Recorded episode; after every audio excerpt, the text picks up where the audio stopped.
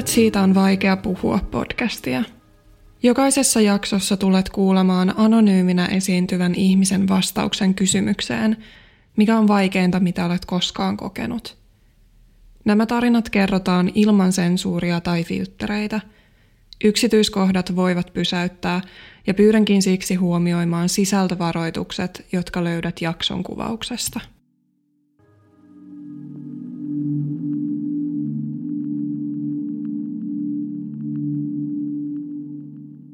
Mullahan oli siis tosi hyvä lapsuus.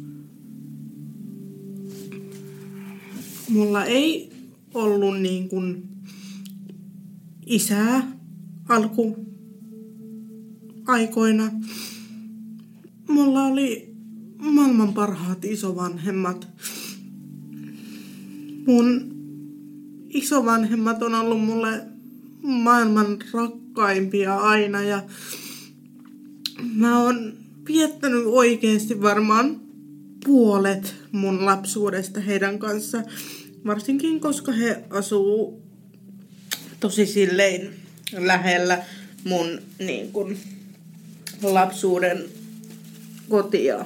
Me elettiin kaksin äidin kanssa ja käytiin ulkomailla ja tehtiin kaikkea tosi mukavaa ja siihen asti, kunnes mä olin ekalla luokalla ja äiti sitten rakastui mieheen, joka tota, oli aluksi ihan siis tosi ihana. Mä olin tosi onnellinen, että mä saan vihdoin niin, kuin niin sanotusti ehjän perheen, koska mulla ei ole sitä ikinä niin kuin ollut. Mulla ei ole ollut pienenä isää. Kaikilla muilla on aika lailla ollut, mutta sit mulla ei. En mä tiedä. Mulla on ollut hyvä lapsuus, vaikka mulla ei ollut isää. Mutta mä oon myös iloinen, että mä oon loppujen lopuksi tutustunut mun isään. Ja meillä on tosi hyvät välit nyt sen jälkeen, kun me ollaan tota, tutustuttu. Mä olin ala-asteella, kun me tutustuttiin. Ykkösluokalla, kun mä olin, niin äiti tutustui sen jonkun tota, tutun ää, samasta kaupungista olevan tutun poikaan, joka tota, osasi sit kaikkia tämmöisiä pikkuhommia, että niin kun osasi remontointeja ja tämmöisiä pienempiä ja sitten ei mennyt edes oikeasti kauaa, kun sitten äiti tota, päätti, että me muutetaan toiseen kaupunkiin aika pitkän matkan päähän niin tämän tota, miehen luo. Ja tota, kaikki oli tosi hyvin pitkään ja pientä semmoista uh, kontrollointia ja vallanhalua ja omistushalua ja tämmöistä oli aika nopeasti. Jotain vähän semmoista, että päätti mun asioista ja mä oon ollut semmoinen, että mä oon tosi hyvän tahtoinen, niin mä uskon ihmisiä sokeasti. Mä niin kun ajattelin, että on ihan normaalia, että jotenkin kuuluu tähän arkeen, että mun asioista ei päätäkään enää äiti. Se ei ollut mitään isoa vielä silloin. Mä vaihoin tietenkin tämän muuton perässä myös koulua. Me muutettiin ihan, ihan koulun viereen ja tota, me asuttiin siellä mun toisen luokan ajan. Mä tota, kävin to, tosiaan tokan luokan siellä ja mä löysin heti uusia kavereita. Mutta mä myös kaipasin vanhaan kotiin ja kyllä se koulu kuitenkin niin kuin sujui ja mä elin silloin ihan tavallista tai lähes tavallista niin kuin lapsen elämää. No sitten sen toisen luokan jälkeen me muutettiin takaisin tota, samaan kaupunkiin ja melkein samalle alueelle kuin missä me äidin kanssa asuttiin mun lapsuus. Tämä mies tietenkin muutti mukana. He osti talon ja se vaati tosi paljon remonttia. Se oli tosi, tai on tosi vanha talo ja me asuttiin, siinä talossa oli vähän niin kuin kaksi puolta, niin sillä paremmalla puolella, kunnes me päästiin muuttaan siihen asuntoon, missä me oltiin äidin kanssa aiemminkin asuttu kaksin. Mä muistan, kun mua pistettiin tekemään niin kun, mä ymmärrän, että mä oon ollut sen verran iso, että mä pystyn tekemään niin kun, äh, isompia askareita, mutta se on eri asia, että mua pistettiin jotain tiiliä kasaamaan ja lajittelemaan ja tekee kaikkea niin kuin raskasta hommaa. Ja mä olin kuitenkin aika nuori. Remontoitiin koko ajan ja tuli sitten äidin ja tämän miehen häät. Ja mä olin jotenkin tosi onnellinen äitin puolesta ja siitä, että mä sain oman perheen niin sanotusti. Ja tota, kaikki oli silloin ihan, ihan hyvin. Sitten niin kun noin vuosi niistä häistä, niin sitten mulle syntyikin tota, pikkusisko. Mä olin ollut tähän asti ainoa lapsi se oli tosi jännää aikaa. Ja niihin aikoihin esiintyy enemmän, vähän enemmän kaikenlaista tämmöistä niin kuin kontrollointia ja just omistushalua. Että mun oli niin kuin aiemmin ollut jo vähän niin kuin suositeltavaa, että mun pitäisi kutsua tätä miestä isäksi. Uh, Mutta nyt se muuttui pikkuhiljaa vähän niin kuin, että se ei ole enää valintakysymys tai enää niin kuin suositeltavaa, vaan se olisi vähän niin kuin pakko. Ja mulla on kaksosainen nimi ja mua kutsutaan sillä niin kuin ensimmäisellä nimellä, mutta sitten niin kuin, jos mä kutsuin tätä miestä en isäksi, vaan hänen omalla nimellään, niin sitten se saattoi ruveta sanomaan tai kutsumaan mua sitten jonkun aikaa niin kuin tällä mun virallisella nimellä. Ja mä en, ole siis, mä en ole ikinä oikein tykännyt tästä nimestä ja hän usein puhuu, että hänestä tulee vielä joku päivä mun niin kuin virallinen isä papereillakin, että sit mun on tota, virallisestikin pakko häntä kutsua isäksi. Ja mä aina pelkäsin tosi paljon, että se on niin kuin, tai että siitä tulee totta. Koska mä uskoin. Tämä nimi-ongelma tai nimisäätö. On myös yksi syy, miksi mä koen, että mä haluan niin kuin vaihtaa mun etunimen. Mä en ole ikinä siitä tykännyt, mutta se myös muistuttaa mua niin kuin menneestä. Kyllä äiti tiesi aika kaikista niin kuin ongelmista, että mitä oli just näistä nimiasioista. Se yritti vähän ehkä puolustella, mutta musta tuntuu, että tämä mies sai mun äidinkin, voisin melkein sanoa, että kiedottua niin kuin pikkusormensa ympärille, että äitikin jotenkin lopulta, kun mäkin olin niin kuin alistunut tähän iskäksi kutsumiseen, niin äitikin aina vaan oli, että käy kysymässä iskältä, että, että saanko mennä esimerkiksi kaverille tai saanko mennä, saanko tehdä sitä ja tätä ja tota. Ja suhteen alkuaikoina, häitten aikoihin, äiti opiskeli uutta ammattia ja sitten kun äiti valmistui, niin äiti perusti oman yrityksen, joka edelleenkin tänä päivänä siis on pystyssä. Ja tässä meni ihan hyvin jonkun aikaa, kun sitten alkoi niin kun tapahtuu vähän kaikenlaista niin kun outoa, mitä mä en olisi osannut odottaa. Että esimerkiksi siis tämä mies tahto, että mä esimerkiksi rahaa vastaan potkasen häntä vaikkapa niin kuin munille ja ää, mä saatoin saada siitä jonkun muutaman euron. Ja tätä tapahtui muutaman kerran.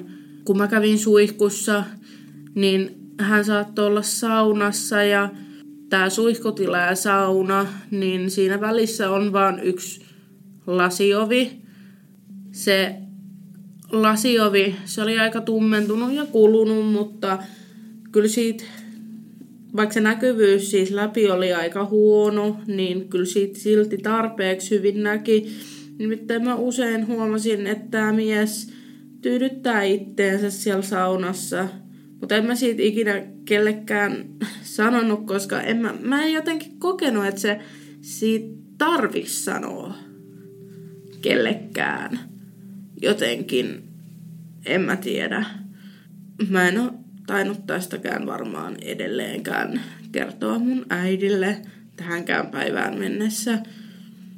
Hän ei onneksi tehnyt niin kuin mitään ikinä silloin, kun mä olin hänen kanssaan niin kuin siellä saunassa. Ja sitten muutaman kerran mä olin mun pikkusiskon kanssa tota, olohuoneessa leikkimässä.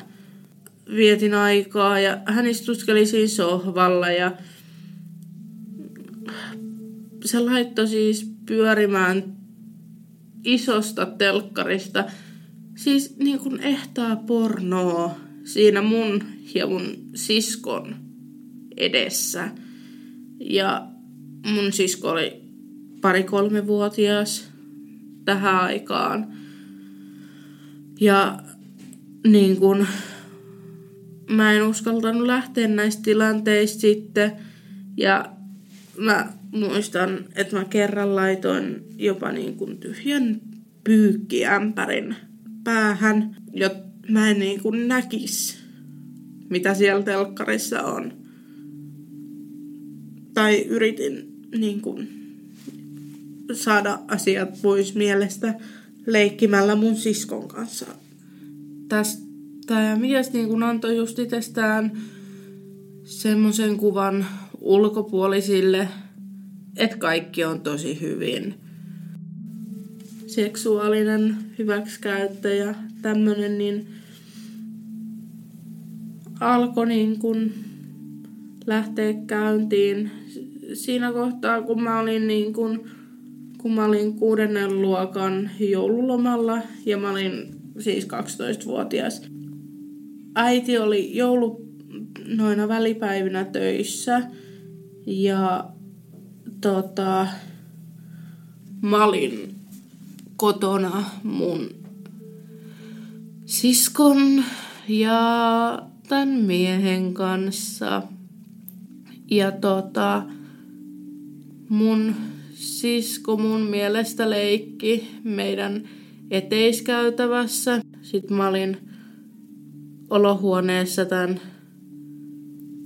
tota, miehen kanssa ja hän pyysi mua riisumaan niin kuin housut. Mä en tiedä mistä tämä kaikki niin kuin lähti siinä hetkessä niin kuin liikkeelle, mutta mä niin kuin jotenkin lamaannuin. mä annoin vaan asian niin kuin edetä ja hän pyysi mua, että mä menen niin kuin siihen kontilleen sohvalle ja sitten hän alkoi niin kuin koskettelemaan mua. Ja tosiaan mun sisko oli siinä ihan muutaman metrin päässä. Hän on onneksi ollut niin pieni, ettei hän varmaan, hänellä voi olla jotain muistikuvia ihan pienen pieniä, mutta hän on ollut niin pieni, että mä usko, että mitään niin kuin isompaa on. Ja tota, hän siinä jonkun aikaa mua kosketteli ja näin. Enkä mä tietenkään uskaltanut äitille siis mitään sit asiasta myöhemmin illalla sanoa.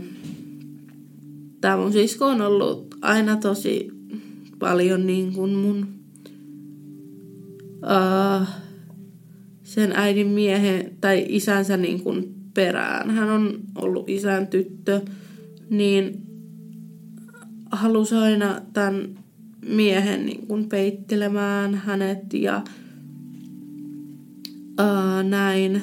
Hän halusi, että tämä mies jää kato siihen samaan huoneeseen, niin sitten siinä mun sisko alkoi aina nukkumaan, niin sitten tämä mies tuli mun sängyn viereen ja tai sitten kun tämä oli nukahtanut tämä mun sisko, niin tämä mies tuli tähän mun, tai siihen mun sängyn viereen ja niin kun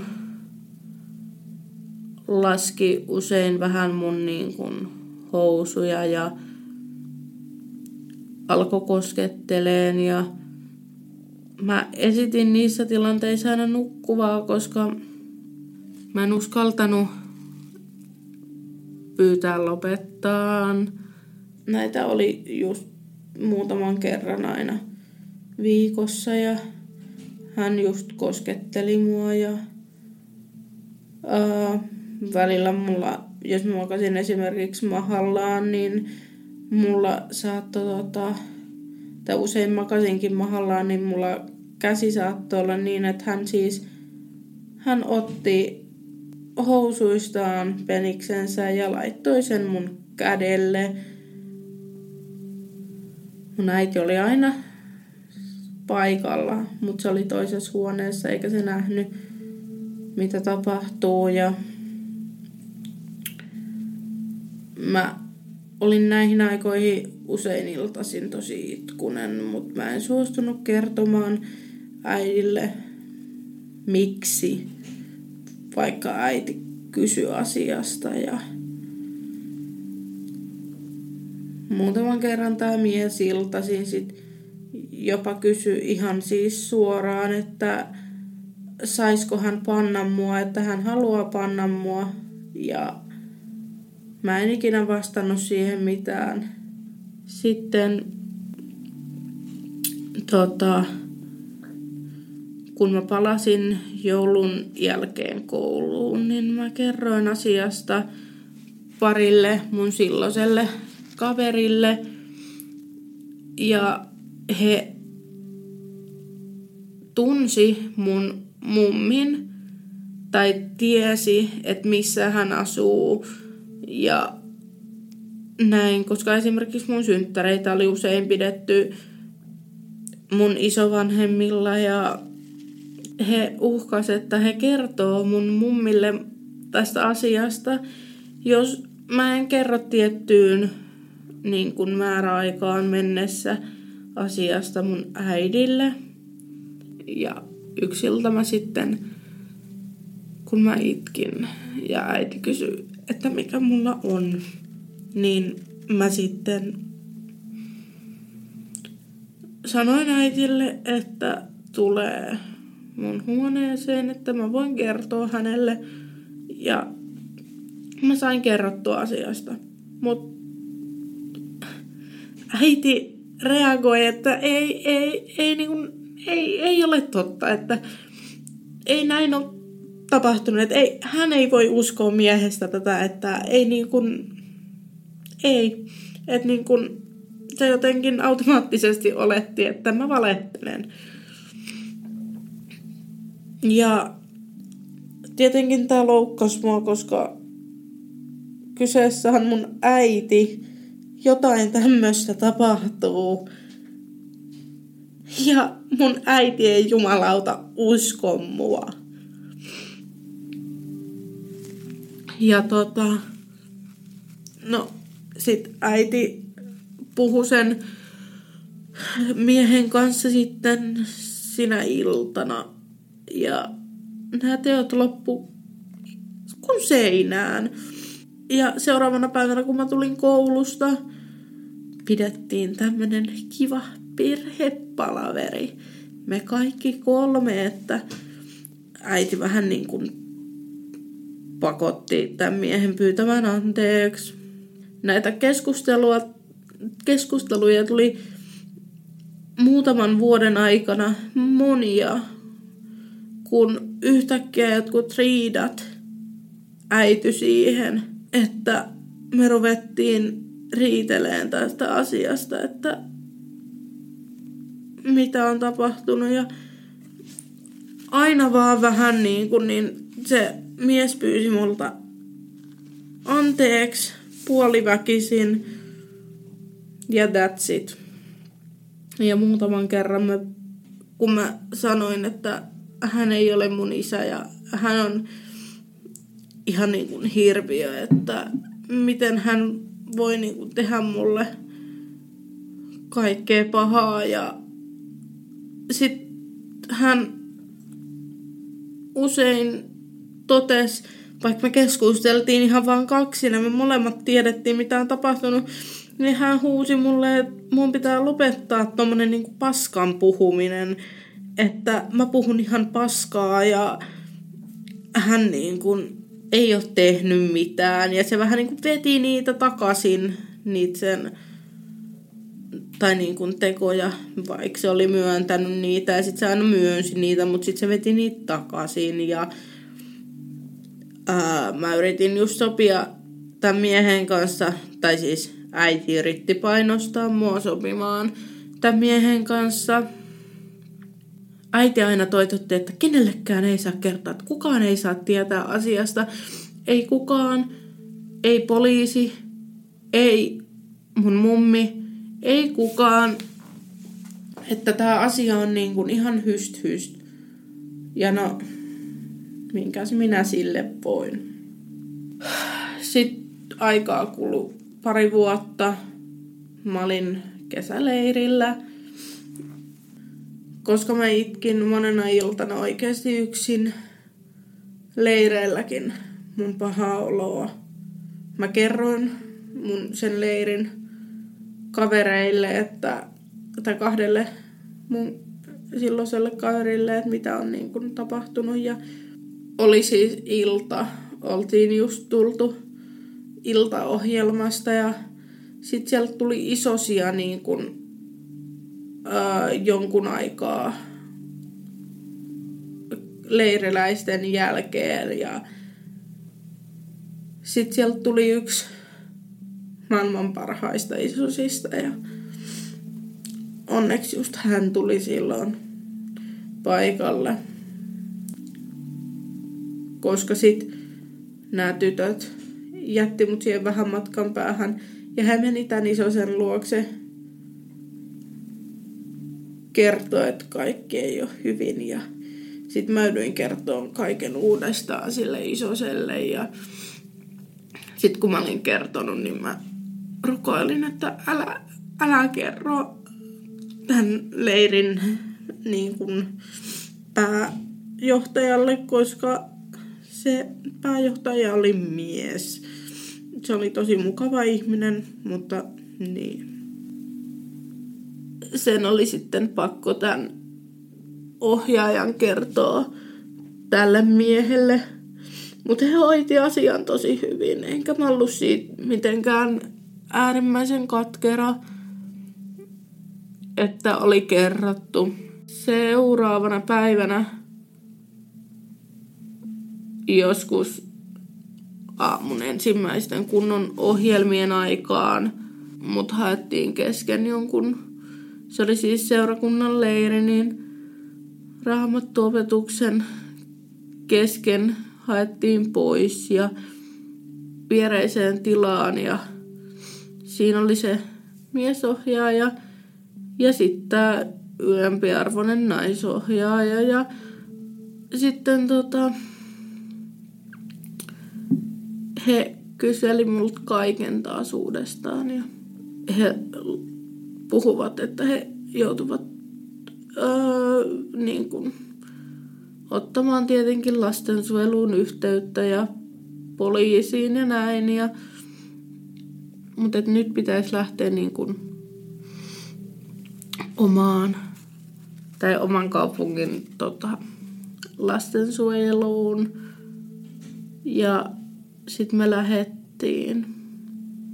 Mutta mä muistan, että tätä ennen se naisohjaaja, me hänen kanssaan lähettiin, niin hän luki mulle raamatusta yhden psalmin ja se on edelleen mulle tosi niin kuin, tärkeä.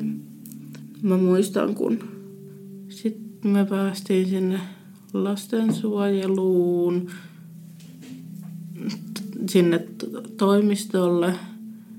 Siellä oli vastassa kaksi sosiaalityöntekijää, jotka tota, otti mut vastaan ja mä pääsin heillekin kertomaan asiasta ja sit mä olin niin kuin heidän kauttaan yhteydessä mun äitiin. Siinähän äiti siis, äitihän on myös semmoinen ihminen, että se pystyy tuntemattomille niin kuin ulkopuolisille esittämään hyvin mukavaa ihmistä, mutta äiti ei tuntunut oikein ymmärtävän, että miksi mä kerroin asiasta eteenpäin.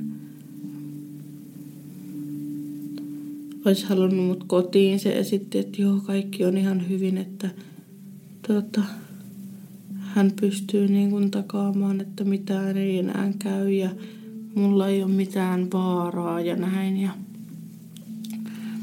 no sitten lopulta tuli kaksi vaihtoehtoa, että joko mä menen jonnekin kauas tota, sijaisperheeseen tai sitten menen mun tädille asumaan.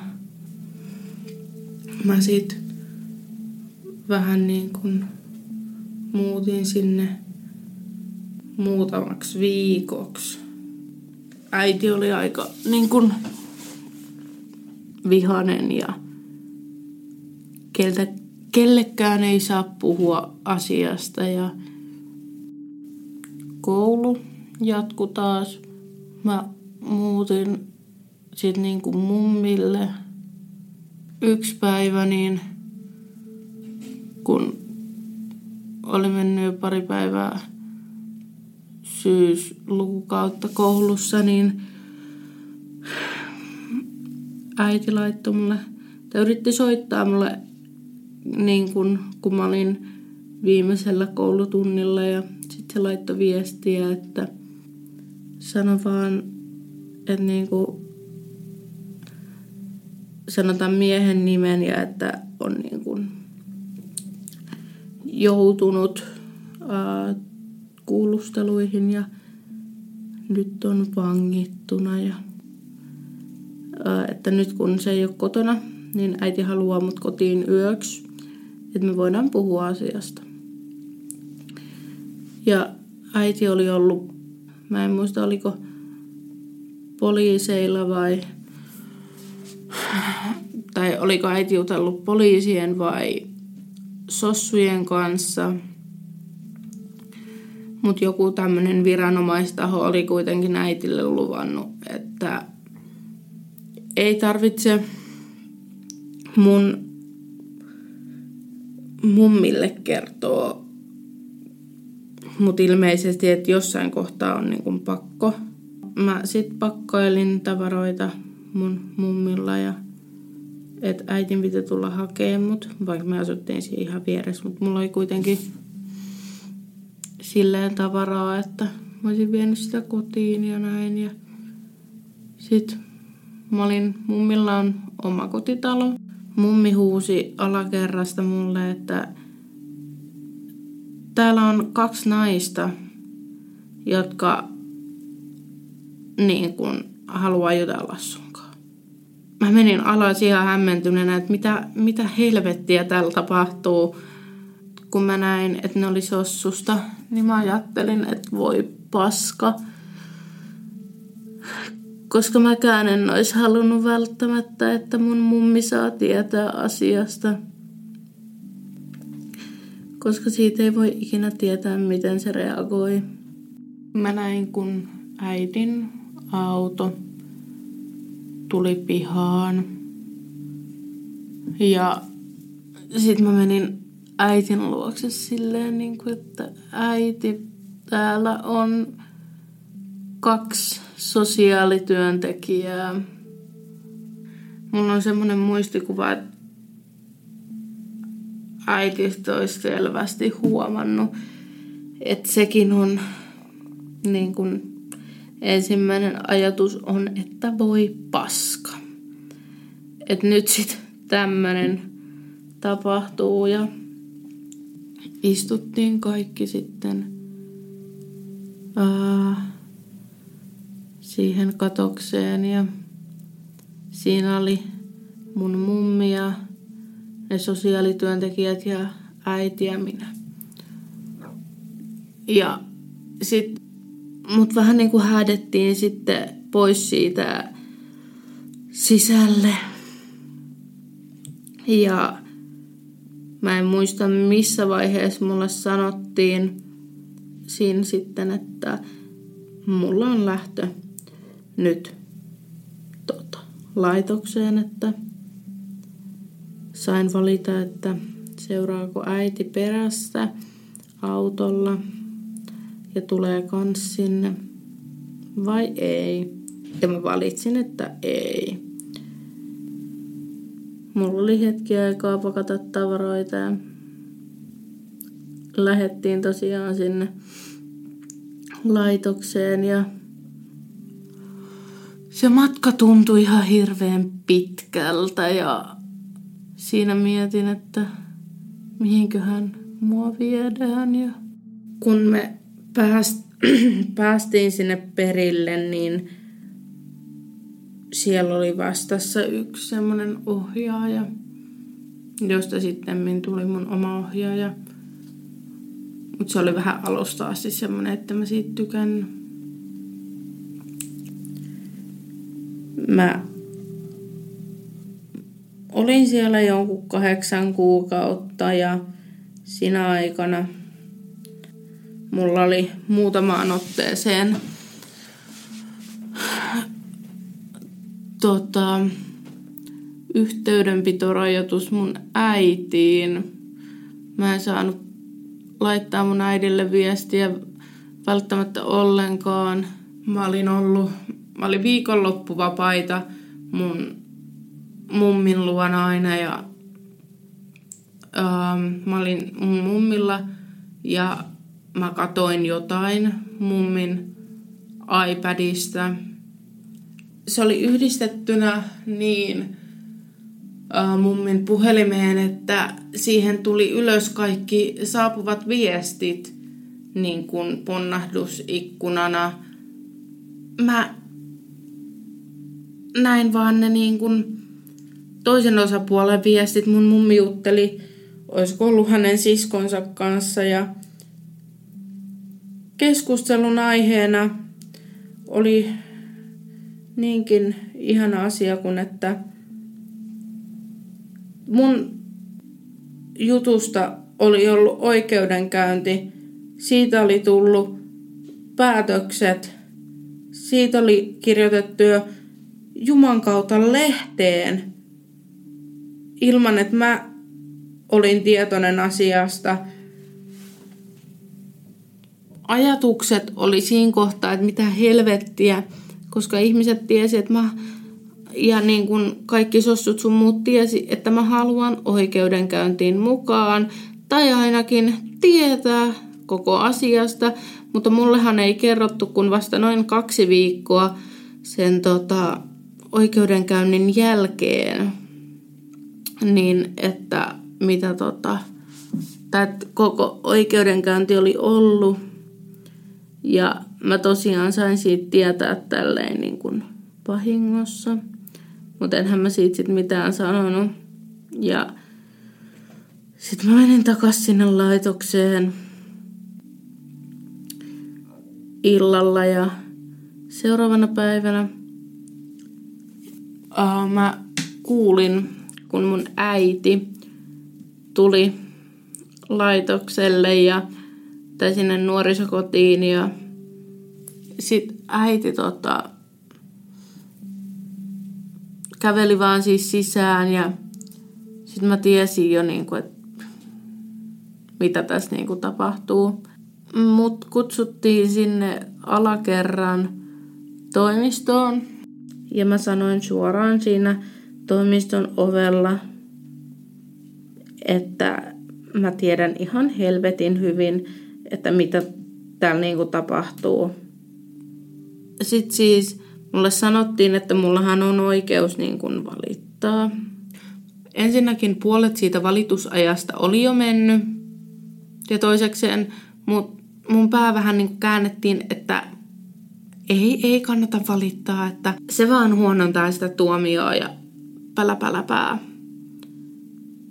Ja siis tuomiohan oli vuosi viisi kuukautta ehdollista – Eli ei ollenkaan sitä, mitä mä olisin halunnut. Mä olisin halunnut ehdottoman rangaistuksen, koska mun henkiset kärsimykset oli ja on edelleen ihan hirveitä. Mulla on diagnoosi esimerkiksi, olisiko se nyt posttraumaattinen stressireaktio tai jotain, mutta niin kuin trauman seurauksena kuitenkin niin kuin mulla on ahdistusta ja kaikkea tästä asiasta, niin siihen nähden se tuomio oli aivan saatanan pieni. Mä siis, mä huusin ja raivosin ja ne laitoksen seinät oli pahvia. Ja mä huusin, että niin kun että miksi multa pimitetään asioita, vaikka mä olen niin kuin, mä haluan tietää. Öm, ehdollisen lisäksi mä sain viisi tonnia korvausrahoja. Musta se tuomio on aivan kohtuuttoman pieni vielä tänäkin päivänä.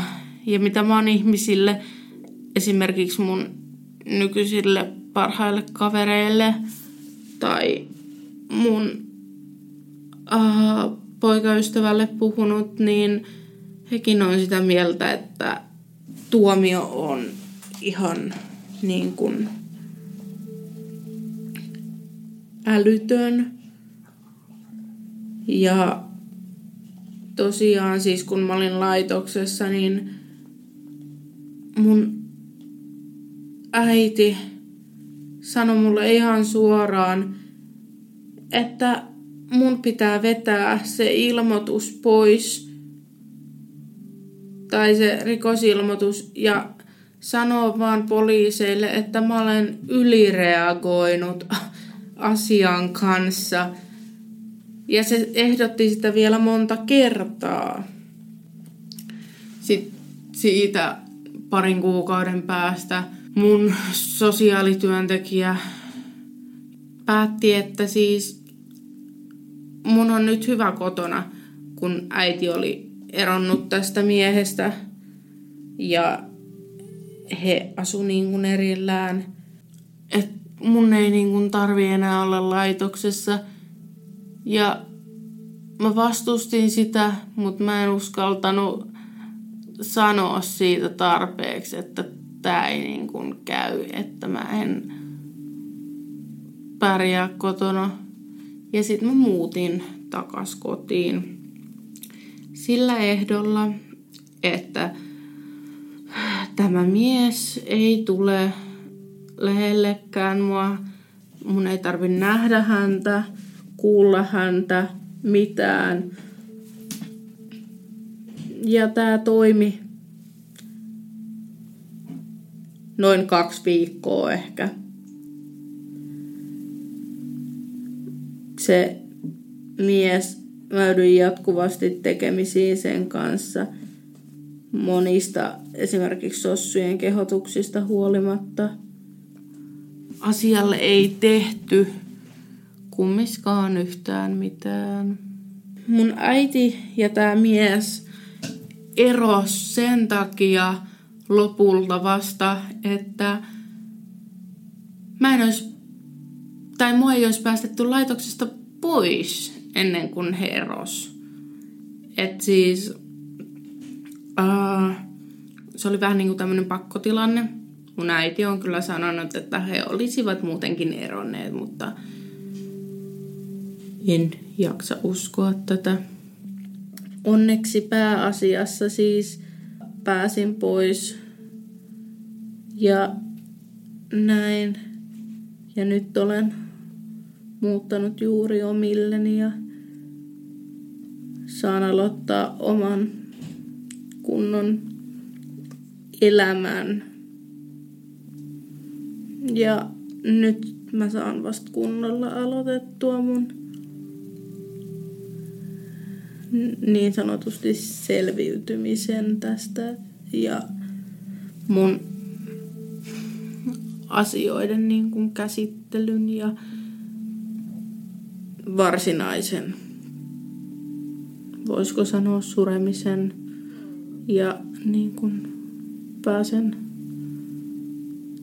elämään taas normaalia elämää.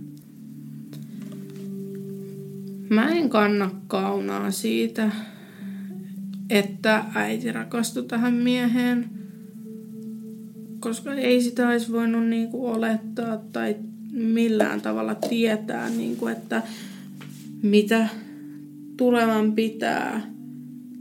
Mutta kyllä mä oon niinku siitä surullinen ja jotain vihanen, jopa tosi tosi vihanen mun äidille siitä, että se ei uskonut mua. Se ei se ei tukenut mua oikein eikä se ymmärtänyt, vaikka se väitti, että se on mun puolella. Mutta kyllä minä ja moni moni muu asiasta enemmän tietävä, niin ollaan sitä mieltä, että äiti on ajatellut itseään ja tätä miestä kaiken aikaa. Ja tota, mä oon hyvin vahvasti sitä mieltä, että tämä mies on erittäin hyvä isä mun siskolle – enkä mä usko, että mitään pahaa se tekisi enää niin kuin mun siskolle. Ja mä en usko, että mun sisko on millään tavalla vaarassa. Tämä on aivan uskomaton, niin kun, että mulla on hyvääkin sanottavaa tästä ihmisestä, mutta kyllä mä myös koen omalta osaltani, että mun siskolla on oikeus ja mulla on velvollisuus kertoa näistä sitten, kun hän on tarpeeksi vanha. Hän on siis mua kymmenen vuotta, noin kymmenen vuotta nuorempi. Hän on vielä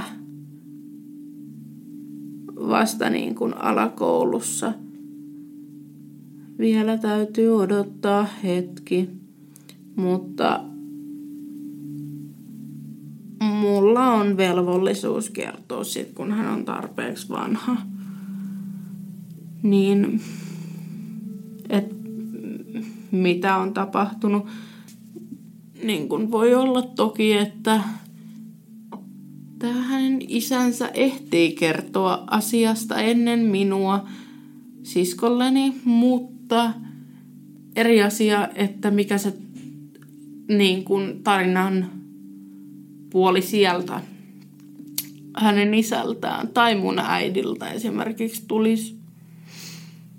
Ja mä haluan kertoa niin kuin oikeasti totuuden. Mulla on oikeuden paperit. Ja niistäkin hauska fakta. Mulla kesti kolme vuotta tapella, että mä sain ne paperit. Ja mä tiesin, että mun äidillä on ne paperit. Ja mun isällä on ne paperit niistä oikeudenpäätöksistä, mutta mä en ole niitä jostain syystä saanut. Suomen laki ja kaikki nämä systeemit on tosi outoja. Että just se, että koska mä olen ollut alaikäinen, kun kaikki on tapahtunut, niin mulle ei ole asioita annettu tietoon ja kaikkia asiakirjoja ja näin. Mä sain tapella itselleni oikeasti noin asiakirjat, mutta niillä mä pystyn myös todistamaan mun siskolle tarvittaessa, että mitä on tapahtunut. Me ollaan puhuttu tästä asiasta mun äidin kanssa paljon. Nykyään vähän vähemmän, mutta kyllä mä oon usein riitojen yhteydessä nostanut asian esille. Mun lapsuus loppu viimeistään siinä kohtaa, kun mä jouduin riisumaan housut ja olemaan polvillaan sohvalla. Osittain mun lapsuus on mennyt jo aiemmin, kun on ollut näitä pienempiä seksuaalissävytteisiä tapahtumia. En mä oo ainakaan vielä valmis antamaan mun äidille anteeksi. Enkä ikinä tälle miehelle ja olisi ehkä hyvä, että ihminen tai ihmiset, jotka kokee samanlaista tai on samanlaisessa tilanteessa nyt tai ollut aiemmin, niin ymmärtäisi, että ei kannata jäädä yksin asian kanssa, eikä kannata ruveta hirveästi salaileen. Itse salasin asiaa aivan liian pitkään. Mä kärsin siitä edelleen, että mä annoin itteni kärsiä liian pitkään ennen kuin mä uskalsin puhua kenellekään. Ikinä tämmönen ei ole uhrin vika, vaikka se siltä tuntuisikin. Vaan se on aina sen ihmisen vika, joka tekee sulle pahaa.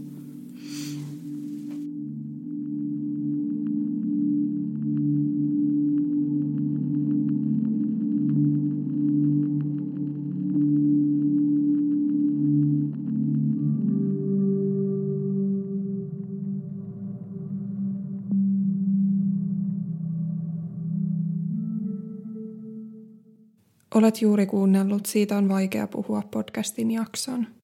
Jos päivän aihe kosketti sinua, suosittelen tutustumaan linkkeihin, jotka löydät jakson kuvauksesta. Jos haluaisit osallistua podcastiin ja kertoa oman tarinasi, voit lähettää hakemuksen osoitteeseen siitä on vaikea puhua at gmail.com. Siitä on vaikea puhua podcastin löydät myös Instagramista nimellä Siitä on vaikea puhua – Sieltä löydät muun muassa kuvan esineestä, jonka haastateltava kertoi muistuttavan häntä jaksossa puhutusta aiheesta. Lisäksi sieltä löydät lisätietoa aikatauluista ja tulevista jaksoista. Kiitos kun otit aikaa päivästäsi kuullaksesi yhden ihmisen tarinan. Ensi kertaan.